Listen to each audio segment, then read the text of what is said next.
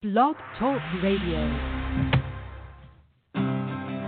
You're listening to the Business of Craft Beer podcast, recorded live from the University of Vermont's Continuing and Distance Education Department with your host, Greg Dunkling. Whether you're looking to break into the craft beer industry or start your own brewery, this podcast is for you.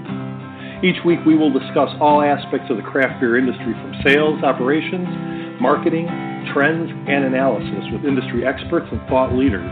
If you'd like to be part of the show, please call 929 477 1757. And now here's your host, Greg Dunkling.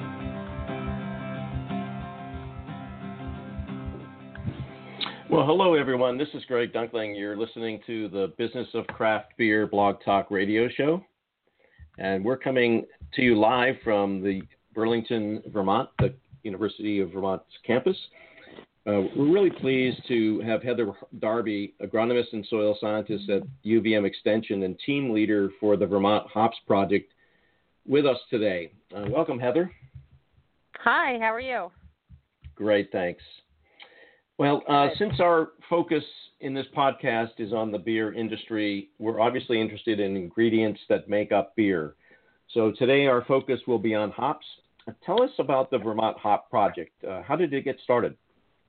Yeah, well, the Vermont Hop Project started in 2009, and it really um, hops actually sort of were introduced to me um, as a student. I was a graduate student out in the Pacific Northwest, um, and so that was where I first actually ever saw hops, and then through some collaborations I built when I was out in the Pacific Northwest. Um, some colleagues of mine contacted me and asked me if I would be interested in um, putting out a, a trial of hops here in the east, and I and I agreed. Um, I was very interested, and I thought it would be um, exciting to try here.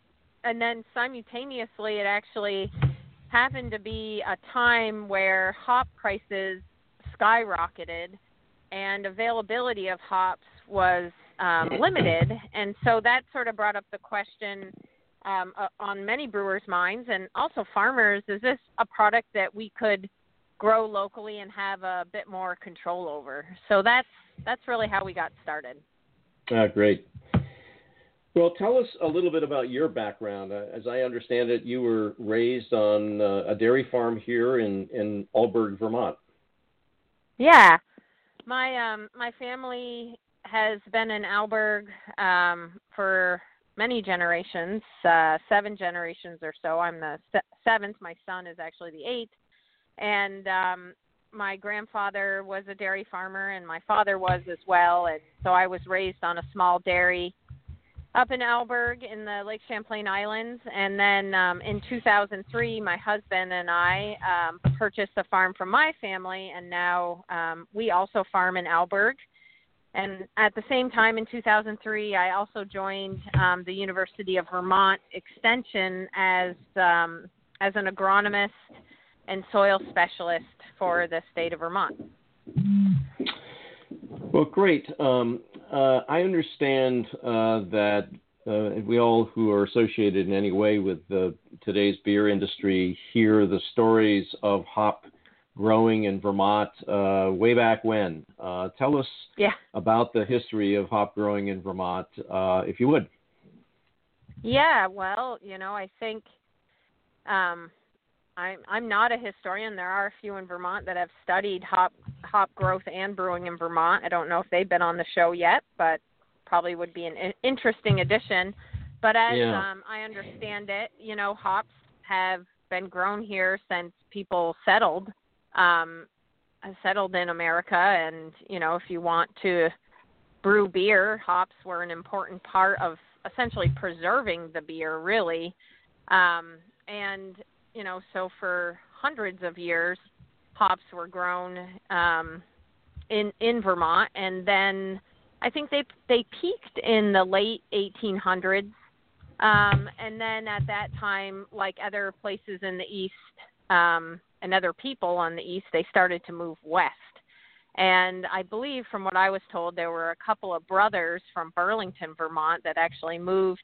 One of the brothers moved out to California and let the other brother know how great it was and um I think they started one of the first hop farms out out west. And you know like a lot of crops that were grown here on the east coast people found that they were far easier to grow in drier climates.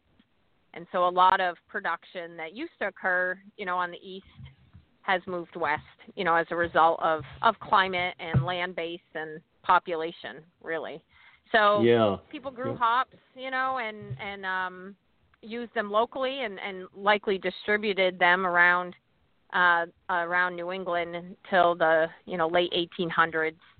Um, and in New York, you know, there was quite sizable hop production there into the you know early 1900s until it it really sort of died back. So it's been a while for sure.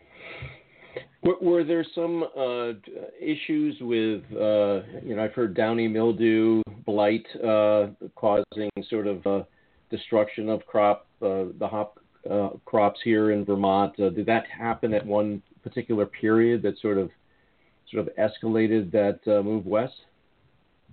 Um, I don't, I don't think that there's any evidence that there was one, you know, catastrophic event Uh huh. Um, at all. But I just think, you know, over time, um, as people became less connected to growing their own crops and more connected to buying crops um, or buying, you know, um, product, um, the demand, you know, and the reason to grow them grew kind of less and less Yeah. And you know you can still find hops growing around Vermont, around the Northeast, um, around New England, you know, in the hedgerows, all over the place.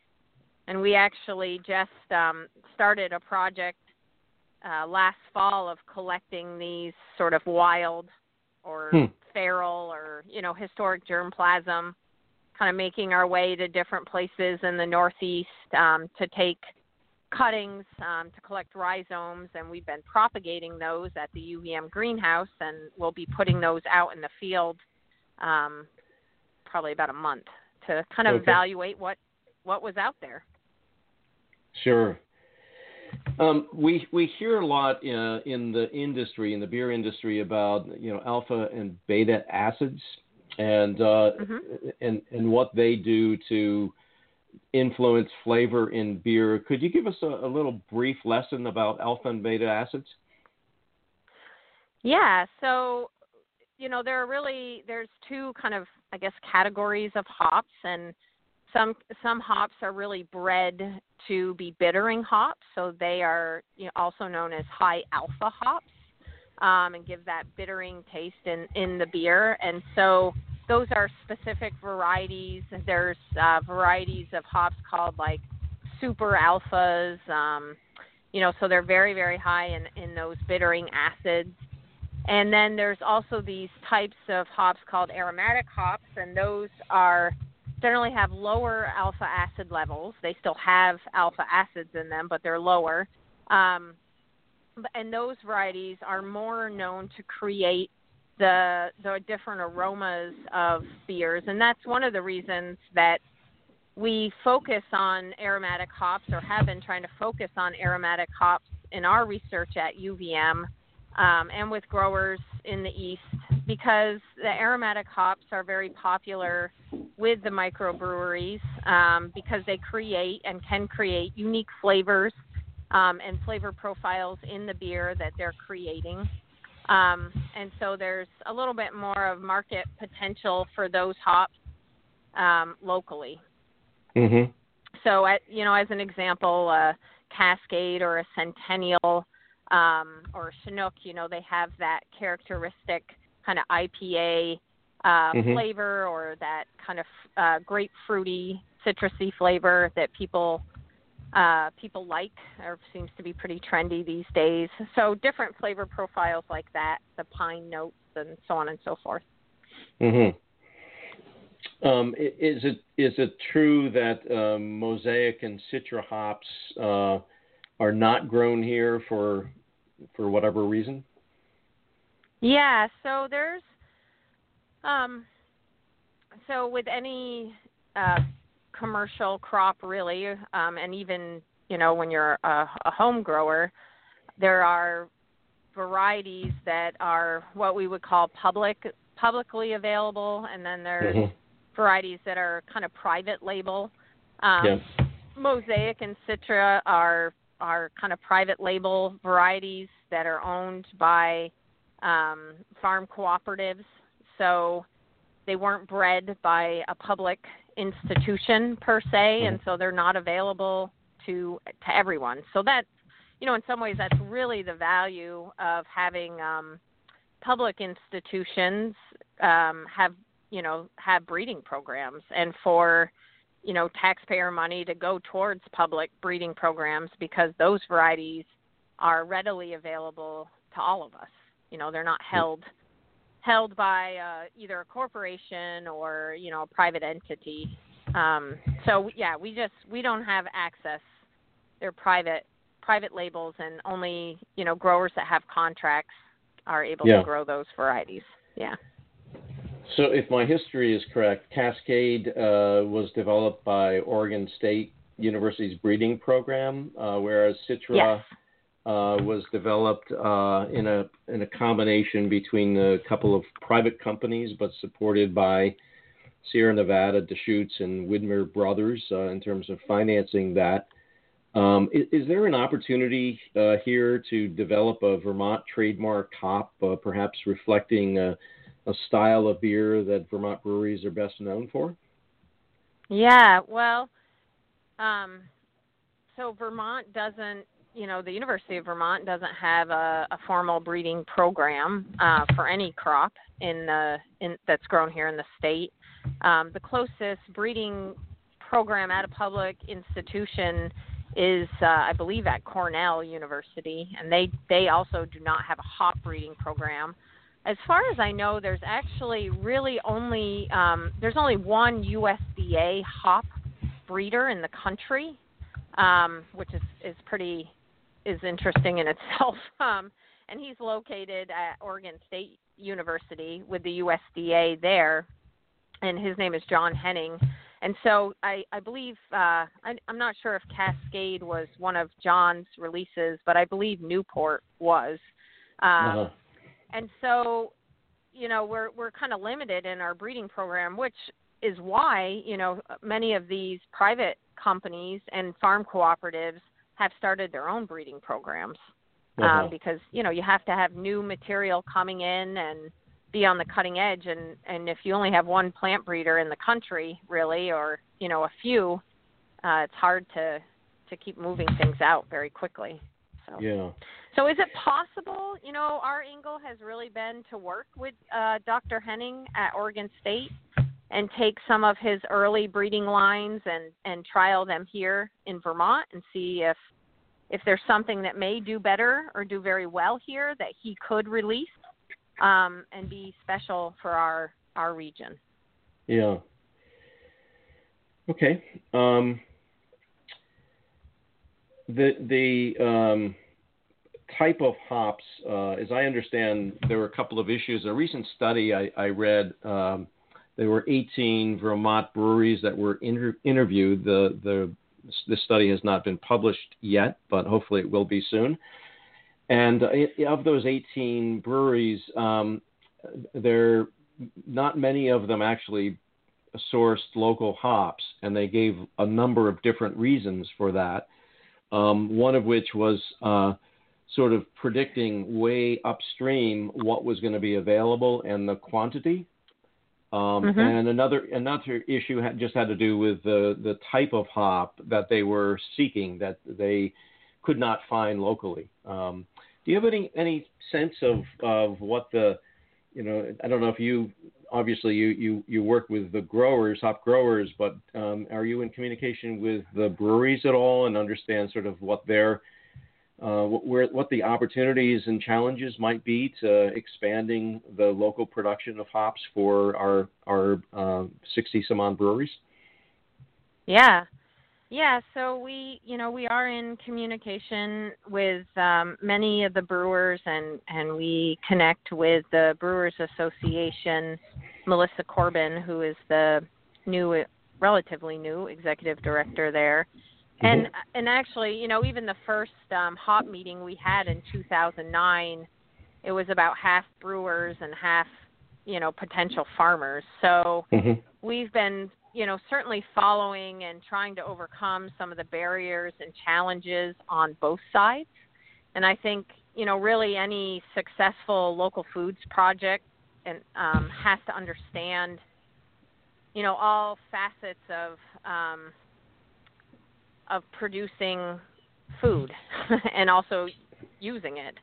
Yeah. And you know the the number one roadblock that often stands in the way is a lack of communication between the people that need to grow it and the Yeah. people that need to use it. Um, and so when we started out, you know, we knew that we had to bring kind of the groups together and and try to overcome the various barriers. You know, there's a significant barriers on the production side and and um, you know barriers on the end use side as well. And some of those we can overcome, and some of them, you know, we really can't. So Mhm. you know we can't um, we can't magically access uh, private um, hop varieties. You know, so for those brewers that are really interested in some of these, you know, private label varieties, then Mhm. you know they're right. They're going to have to get those somewhere else. Like that's that's you know really not likely ever going to happen that we're going to have access to those. Mhm. So, you know, that's not a really a barrier that we can overcome. Um, you know, volume, uh, that's exactly right. There's there's not that many hops grown in Vermont or the Northeast in general. So the availability is very limited and tends to be very small scale. Um, people are still trying to scale up um, as they become more comfortable with growing hops Mhm.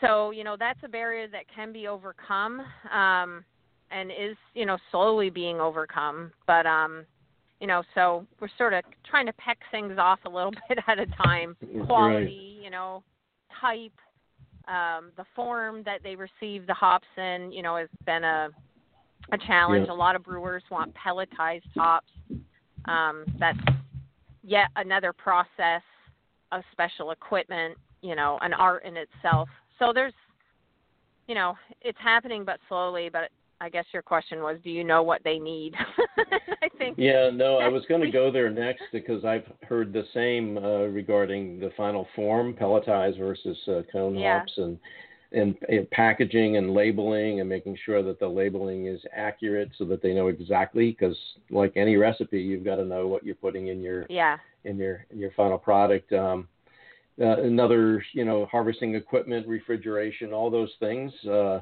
and when you're a very small uh, hop producer, of course, you can't. You're not likely to be investing in all of this equipment. yeah i mean it's a you know i i feel like we've made such a significant amount of pro, pro ugh, progress in 6 years but we're still you know in some ways still a very fledgling industry um Yeah. you know we have we have we're starting to build an infrastructure an agricultural infrastructure around hop production so Uh-huh. when I started with hops, there were really no kind of local, commercially available, small scale harvesters, dryers, balers.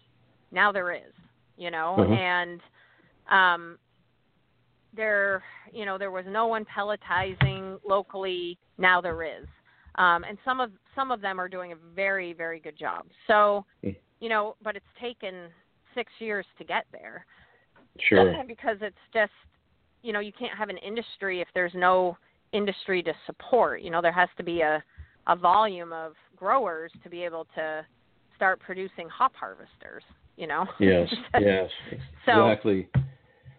yeah Do, do you see the day when you know a cooperative or a hop exchange of some kind that communicates the Mhm. the availability and, and type of hop might might be uh, a way to solve some of the these problems?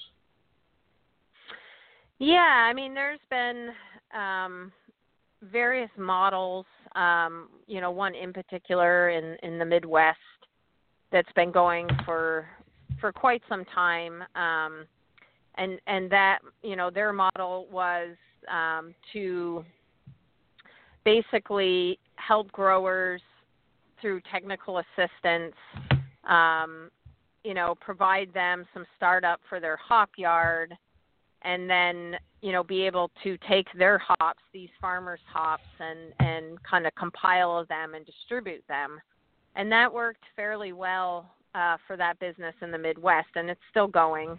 Um, and other people have tried to replicate that. Um, but you know the thing about the Northeast and New England in particular, farmers are fiercely independent just mm-hmm. like brewers are. Um, and so I find I, it's interesting to me because I find the two uh, types of businesses to be so similar in their uh, attitudes and oper- operations. It's it's actually quite uh, comical to me that how how farmers and brewers are very similar. Um, uh-huh. and uh, yeah, it's, they're fiercely independent, and um, so I think you know there has been talk about um, cooperatives and um, you know the, this similar entity trying to come into the Northeast and build a similar model, and it, it just hasn't taken off yet. Um, yeah. So I'm not sure if it'll happen. You know, farmers here, like you know, they know that value added means keeping as few people out of the mix as possible. Um, and you know i see you know many growers here trying to market and pack their own hops you know they're not that interested in uh selling them to somebody else to do that Mm-hmm. yeah you know the, the um state of washington produces uh what 25% of the world's hops and oregon another mm-hmm. 5% uh we, we've for a long time heard about Yakima Valley, and uh, that's I guess 75% or so of uh, hop acreage and about this about the same percentage of annual uh, hop uh, crop. So they they really kind of own the the market here in the U.S. Um, and and have an influence uh, globally in terms of uh, hops. What, what's unique about the soil and climate of Yakima Valley from the standpoint of growing hops? Yeah, well, I think it you know it's it's really the climate more so than the soil. Um, it's dry. Um, I think that's a primary benefit. It's you know essentially a desert. It gets very little rainfall, um, but it has access to water, which is obviously important when you're growing any kind of crop. The temperatures yeah. are mild enough. You know, it's a it's a place where a lot of the uh, country's apples are grown as well so it has a, a you know cool enough but yet mild you know sort of mild enough temperatures gets you know relatively hot in the summertime but cools off at night so it's you know it's not humid at all um they don't get much rainfall in the summer so you know they have different sort of pest issues than us um maybe a little more control over um quality um harvest timing and things and things like that so you know, I, don't, definitely don't think it's really. Maybe it has to do with the soil, but we have very good soils in Vermont. But what we have is a you know really challenging climate, and um, and and and a um, and a lost sort of knowledge base and infrastructure to to grow this type of crop. You know, so we're we're starting at ground zero really, um, and that right. makes it very difficult to to launch things like this. So. Yeah, I've heard it said that, uh, and this is a reference to Yakima Valley, I think, uh, that the hop plant likes to have its feet wet but head dry. So yeah, it gets to exactly. it gets to the amount of rainfall, and it, it's not not a lot like here where their uh, their feet might be wet and their head wet also. So yeah, cause right. problems. Yeah, I mean, I think some of the challenge here is that we get plenty of moisture generally, um, but it's not always when the hop plants need it. So we still need to irrigate um, the hops here. So that's a challenge because irrigation is not a traditional practice in Vermont, really. You know, um, uh, vegetable farms will irrigate some of their crops, but you know, a lot of our agricultural crops are not watered. Um, mm-hmm and like you said, the you know the the crop itself often is you know whether it's a high humidity or fog or or rain, we have generally have plenty of precipitation. right. The, the uh, what is the, the length of time from first planting to when the the hop actually produces for commercial use? How many how many uh-huh. years lead time is needed? Well, so generally in the first year, the hops are planted. You know, it depends, but generally they're planted at the end of May, early June. Um, and, and your goal for the plants in that first year is, is really to get them established, uh, build a very robust and healthy crown, um, and then you know get them to overwinter and plan for a harvest in year two. The year two harvest generally tends to still be, you know, um, it's not a full harvest. It's not considered maximum production they the plants themselves really should hit max production by their fourth year. Um, but they'll have good yield, can have good yields in year three as well. But year two is is a bit lower. Year one, there's usually not much of anything to harvest. So, you know, you're waiting at least a, a full, um, you know, year before you can harvest. Uh-huh. so there's so, there yeah. I mean I mean I guess a good thing about hops is they grow vertically, so they grow towards the sky. So from yep. a efficient efficiency of acreage uh, factor, then then that's a positive. But seems like there's still you know a whole lot of lead time and investment, uh, hoping that it all works for some some uh, growers who want to invest the the acreage for this purpose. Yeah, and yeah, the infrastructure is a significant investment. You know, you have poles and wires, and you know, it's it's quite um, it's quite a infrastructure for the hops, and you're looking at you know a ten to twelve thousand dollar investment per acre just for the hmm. for that infrastructure, and then you know you have to purchase the the plants themselves, and that that's quite costly as well. Um, and then an irrigation system needs to be put in and in that case you may also need to dig a, a, a well or you know some mm-hmm. other water source. So yeah it, it begins to add up quickly. Um, you may not need to buy a harvester the first year but you'll need one the second year. Um, and then you know sprayers uh, to you know apply crop protectants and um, dryers and packaging pieces, it, it adds up. It yeah. adds up really quickly, especially if you're only thinking about an acre. You know. Yeah, sure. Uh, uh, what about pest management and, and what growers need to look out for when growing hops? Mhm. Yeah, well, that's um they they seem to be very attractive to lots of different pests. Um, I guess you know, from my perspective, the most significant challenge with growing hops is downy mildew. That's that's been our biggest uh, our biggest challenge. Um, you know, and and it, you know, one of the challenges with downy mildew is that um, you know it can infect the plant systemically, which means once once you get it, it's always there. Um, there's no way to actually get rid of it unless you take the plant out. So, you know, if you have a three year old plant that becomes systemically infected with downy mildew, you know, you have this investment in this plant, you know, for three years. Um, it's like raising a, an animal, you know, you invest in and then all of a sudden you realize, oh, it's got this systemic disease that it's never going to get rid of that you can manage for, but it's always there.